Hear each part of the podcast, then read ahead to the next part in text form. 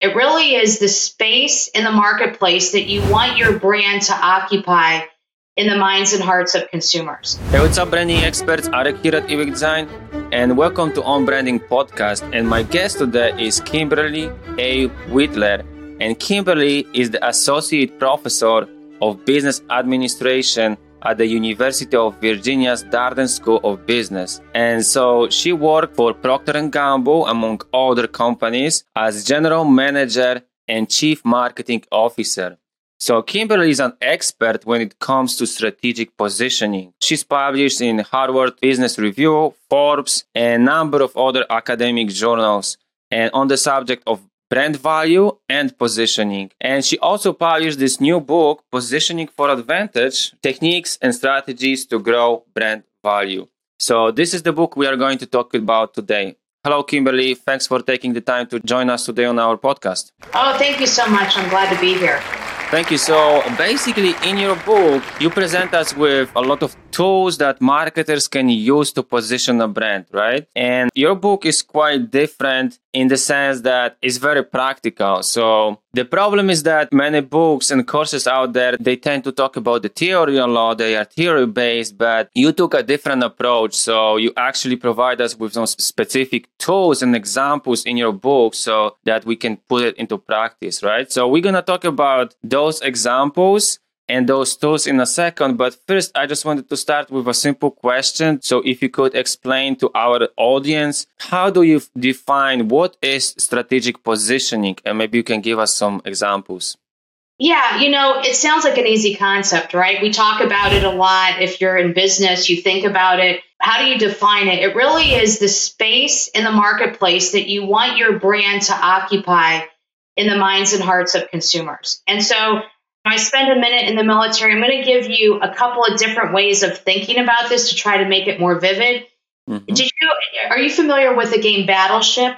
Did you ever play this game as a kid? I'm not no. sure, not really. I'm from Poland originally, so I'm not sure if we have the same game, but yeah, let's continue talking about and then then I'm going to try to recall.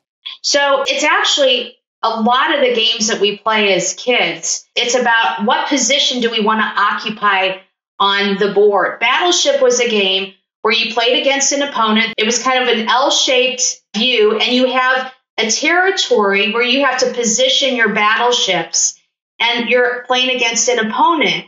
And the goal is, is that they try to fire and hit your battleship, but what your objective is, is to position it on the map in a way that your competitor can't hit.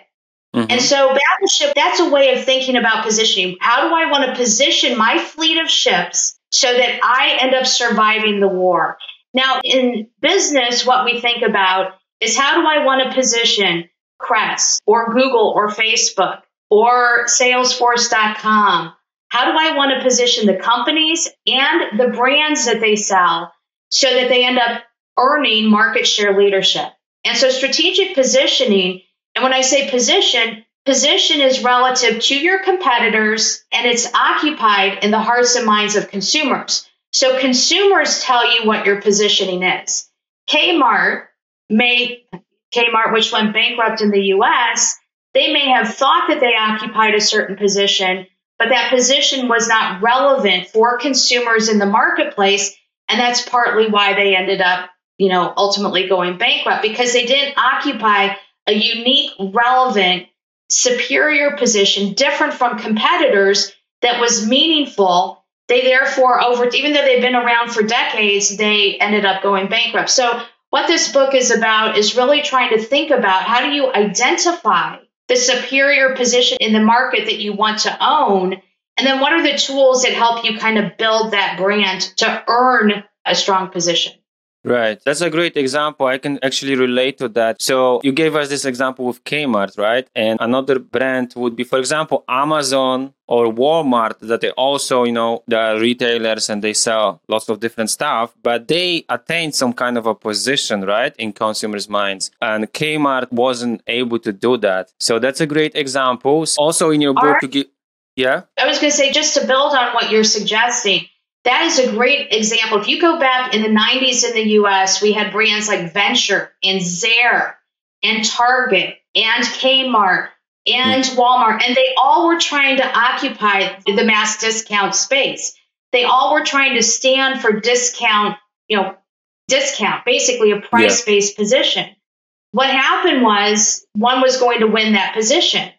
And Walmart ended up being the brand that won it. Zayre went away, Venture went away, Target repositioned themselves. Mm-hmm. They had because they could not beat Walmart on low price. What they started shifting toward is kind of discounted department store type quality items. So they went the designer discount route. That's a shift in positioning away from Walmart. And Walmart probably sat there in the early 2000s thinking, we have won.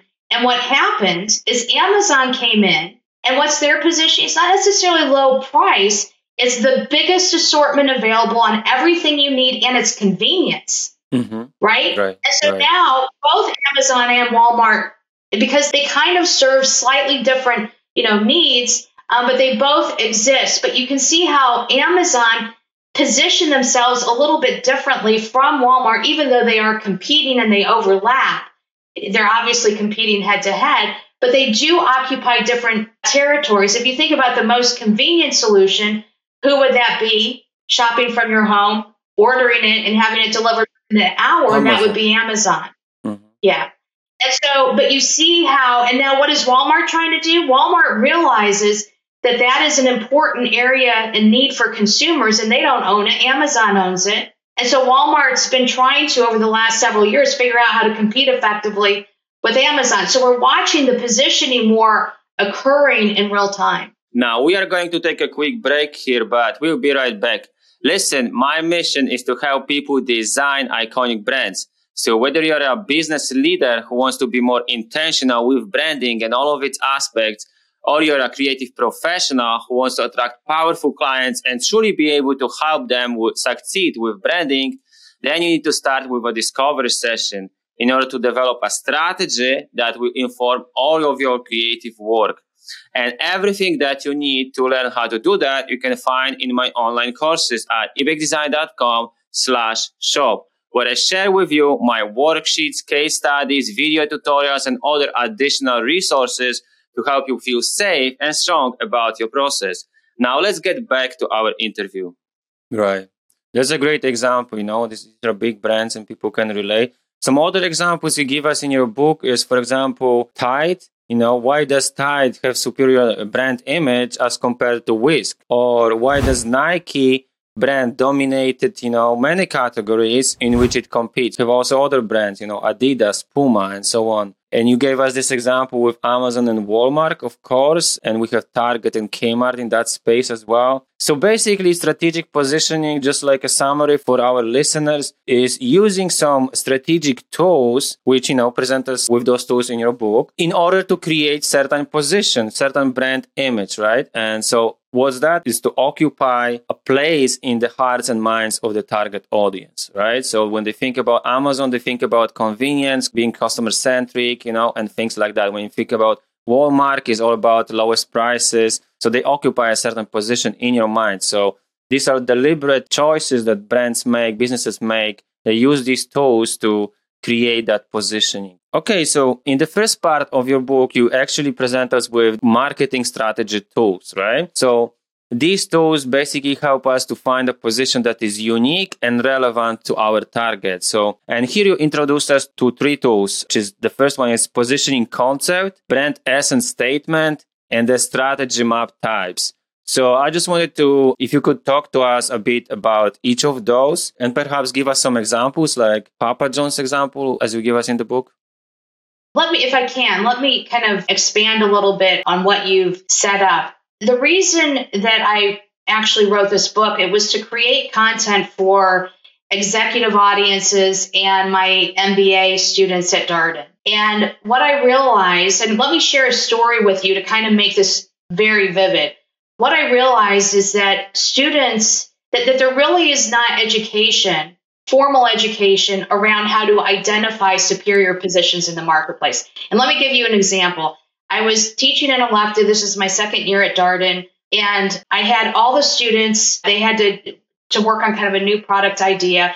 And I had multiple students who were in the entrepreneurship area who had iterated over a hundred times new products. So one came to me with this very cool watch. He said, I've I've worked on this for years. Look at what the watch can do. And I said, excellent. Who's the target and is there a market for that product? The very basic, like what's the size of the market out there? What's the need? Right. And he looked at me and I said, well, if you don't know who your target is, how are you going to distribute it? Like all the basics that a big formal company, you know, like a P&G or a Coke or a Pepsi or a Unilever or a General Mills or a J&J, all of the practices that these companies employ to identify what the right space in the marketplace is and the idea before they launch, they go work on the product.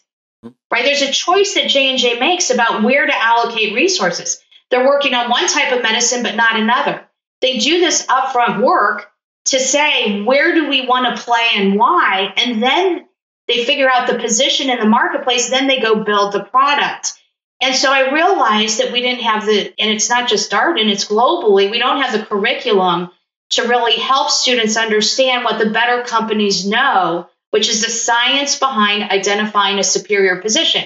A P&G has built $22 billion brands, not one, 22. They have a process and a system for trying to identify what are the right positions in the marketplace. How do we go build the product? How do we promote? How do we build the brand so that we can own that position in the marketplace? So that so the story where I started observing my students saying, gosh, we need to help them identify the position before they invest years in designing a product.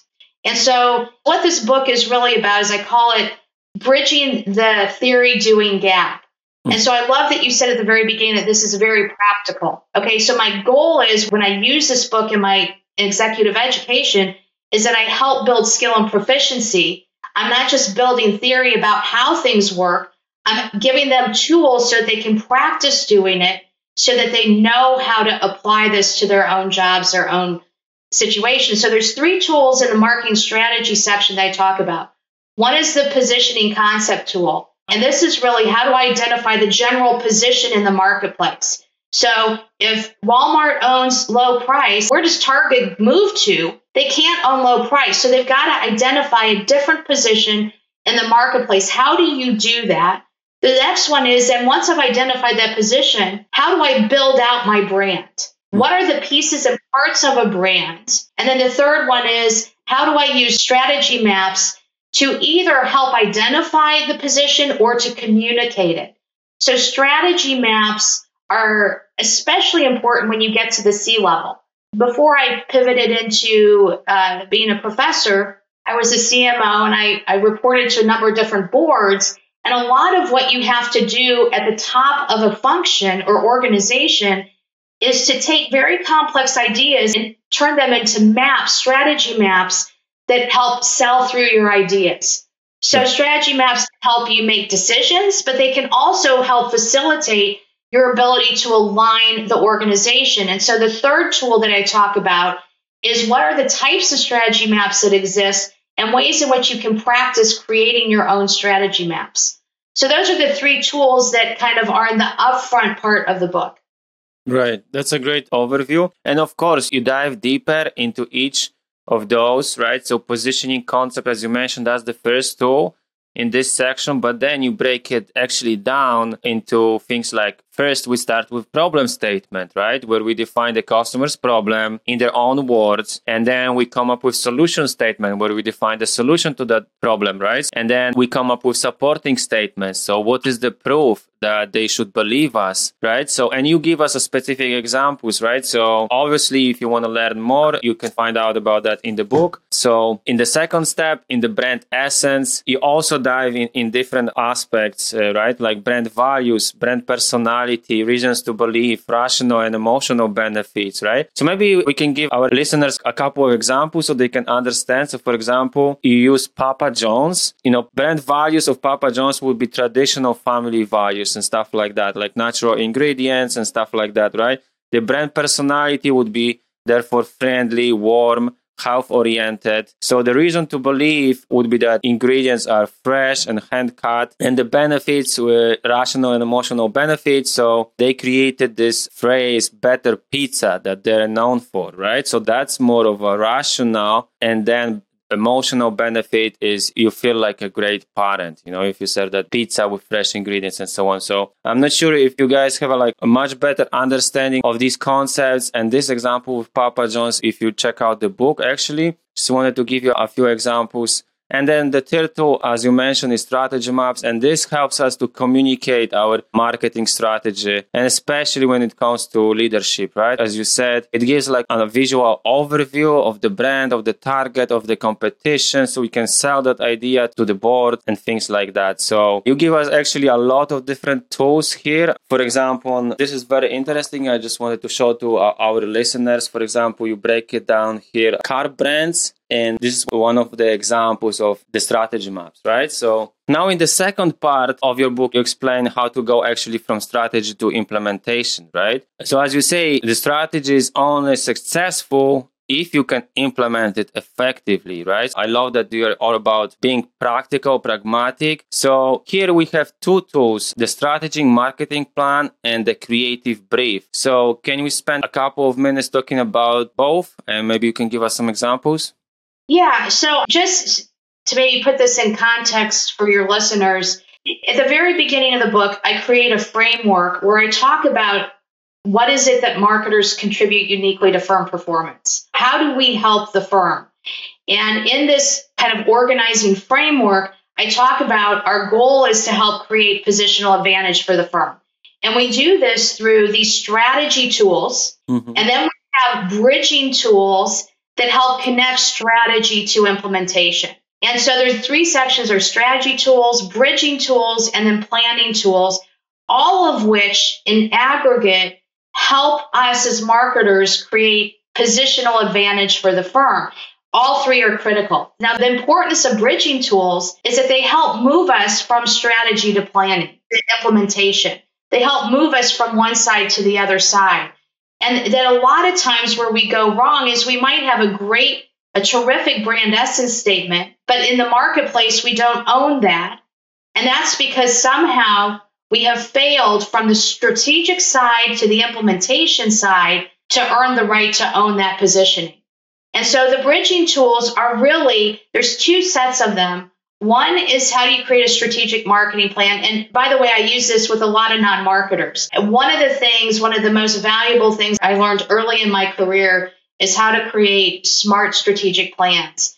And it really is about being choiceful. And one of the things I've seen over and over and over and over again in my career and with the work I do with different companies is that we don't like to make choices because making choices requires us to have a degree of confidence that the choices that we're making are the right ones. Yet the consequence of not making a choice is to impair the organization's ability to execute. So let me say that again that when we fail to make choices, what we then ask everybody below us to do is everything, right? We ask, we, we encumber them with having to do more. What that, the consequence of that can be imperfect implementation, less than optimal execution. And so the first part of this of these bridging tools is really how do we think about making choices. And then the second part is the creative brief.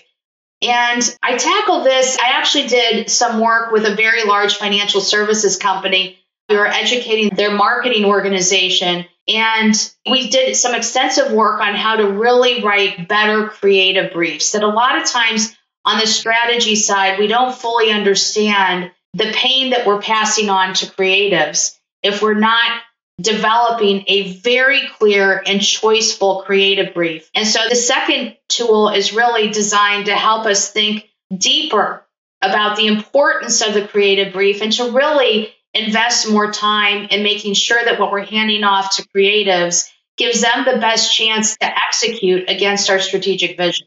Right. So I just wanted you guys to show you something in the book.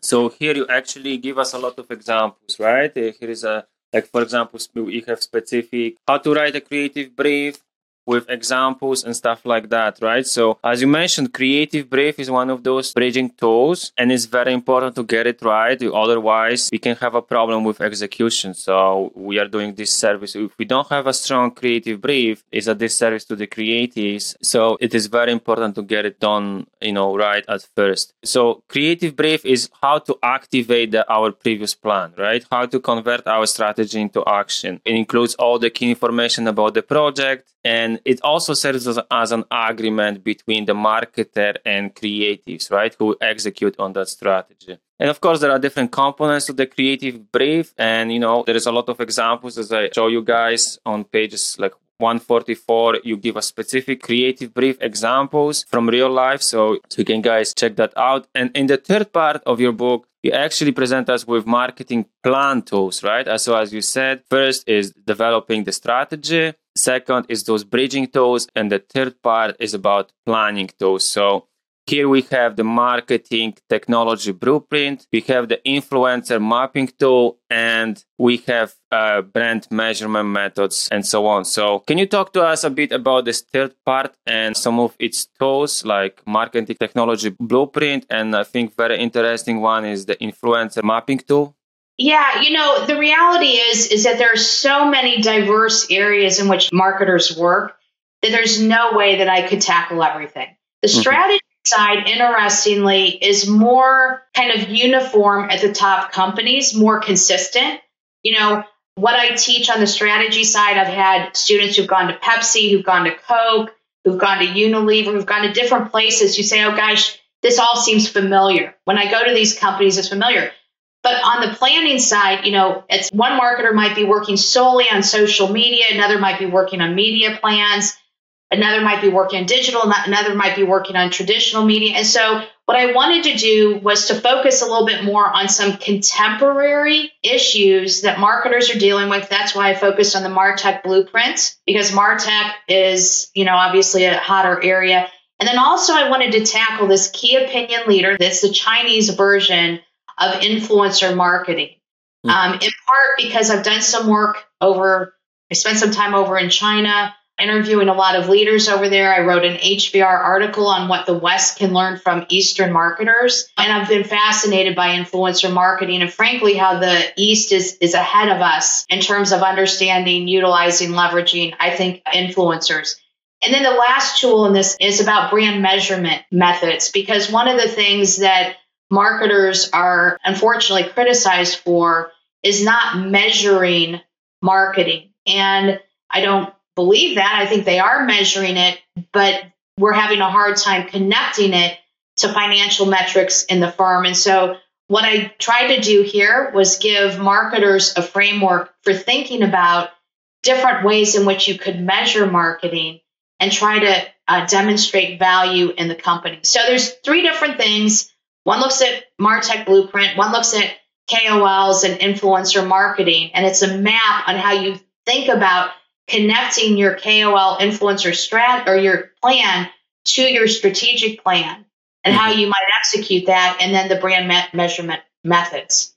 Right, right. Uh, that's a great overview. I just wanted to give an example to our listeners. I think it's a great example to, you know, most of us can relate to it. So when it comes to influencer mapping tool, you give us this example with Emirates, which is an airline, right? Uh, that they gave Casey Neistat, which is a popular YouTuber, they gave him an early membership in the premier class. He created videos and they, you know, and it worked like a magic, you know. So the video was viewed 63 million times and the company received a lot of praise from you know maxim and gq and a lot of press right? So you give us those specific tools you know to find out how to go about planning right? How to select the right influencer to work with your brand to make it happen. So again the summary we have three tools here the marketing technology blueprints which helps us understand how marketing and technology intersect. For example, we can use marketing to identify new technologies, right? And then suggest their implementation. Right, the influencer mapping tool is provide us specific guidelines on how to go about working with influencers, obviously, and then we have brand measurement methods. So here you describe on how to measure actually the outcome of our strategic positioning and of our actions, right? So we can get the most out of it and very well known. So there are different ways in which we can measure brand value, right? And brand equity and things like that. But the most popular is probably Interbrand's 100 best global brands index that is published every year. So yeah, that would be it. I really appreciate your time. So as we are approaching the end of our interview, of course, I'm going to link to your book in the description box below. So you guys can check it out. There's a lot of tools and examples for you. Uh, so if you want to learn more and not just just about the theory, but also how to put this into action, that I would really recommend you check out this book. But Kimberly, for people who want to learn more from you or work with you, what's the best way to get in touch with you? Maybe your website, social media? Yeah, I'm on Twitter. I also, you know, all educators, you can find us fairly easily. If you just Google my name and look it up under Darden, it has my public contact. My email address is whitlerk at darden.virginia.edu. And that's an easy way to uh, reach out to me. You know, the one thing I would say that this book ends in a very different way than any other book. The very last chapter is about how you practice using the tools. And so one of the things that I loved about P&G when I started is that we would have these brown bag lunches where we would reverse engineer competitive strategy. We we go through ads and we'd identify what the brand strategy was and we'd assess is it strong or weak. And we did things like that that would build our muscle, hone our ability to understand strategic positioning. And so, you know, from that early time when I became a CMO, I started doing things like that with my organization in, from a training perspective. And so in the very last chapter of the book, I provide, I'm very grateful to P&G, Coke, Buick, GM. Uh, mm-hmm. They provided me with some ads that allow the reader to go in and to practice using these tools to understand competitive positioning so that when they get to the job, when they're actually applying them, at work, they have a little bit more skill and knowledge. That's the whole goal with my book is to help people understand what some of the formal tools are that are used in some of the top companies that can enable them to do a better job of identifying superior positions in the marketplace. Mm-hmm. That's a great point. Yeah, I noticed that in your book. That's a great point that you mentioned that. So, uh, yeah, you actually strongly advise us to look at some of their advertisements and reverse engineer, right? And you do that in your book. You actually show us specific examples how to look at the ad and how to break it down and dissect all this work behind the scenes or that they've done in order, you know, for this ad to work and work in alignment to, you know, their strategic positioning, right? So that's great. Yeah, thanks again. Thank you for your time time. And thanks for doing this interview today. Yeah, thank you for having me. Thank you. Bye.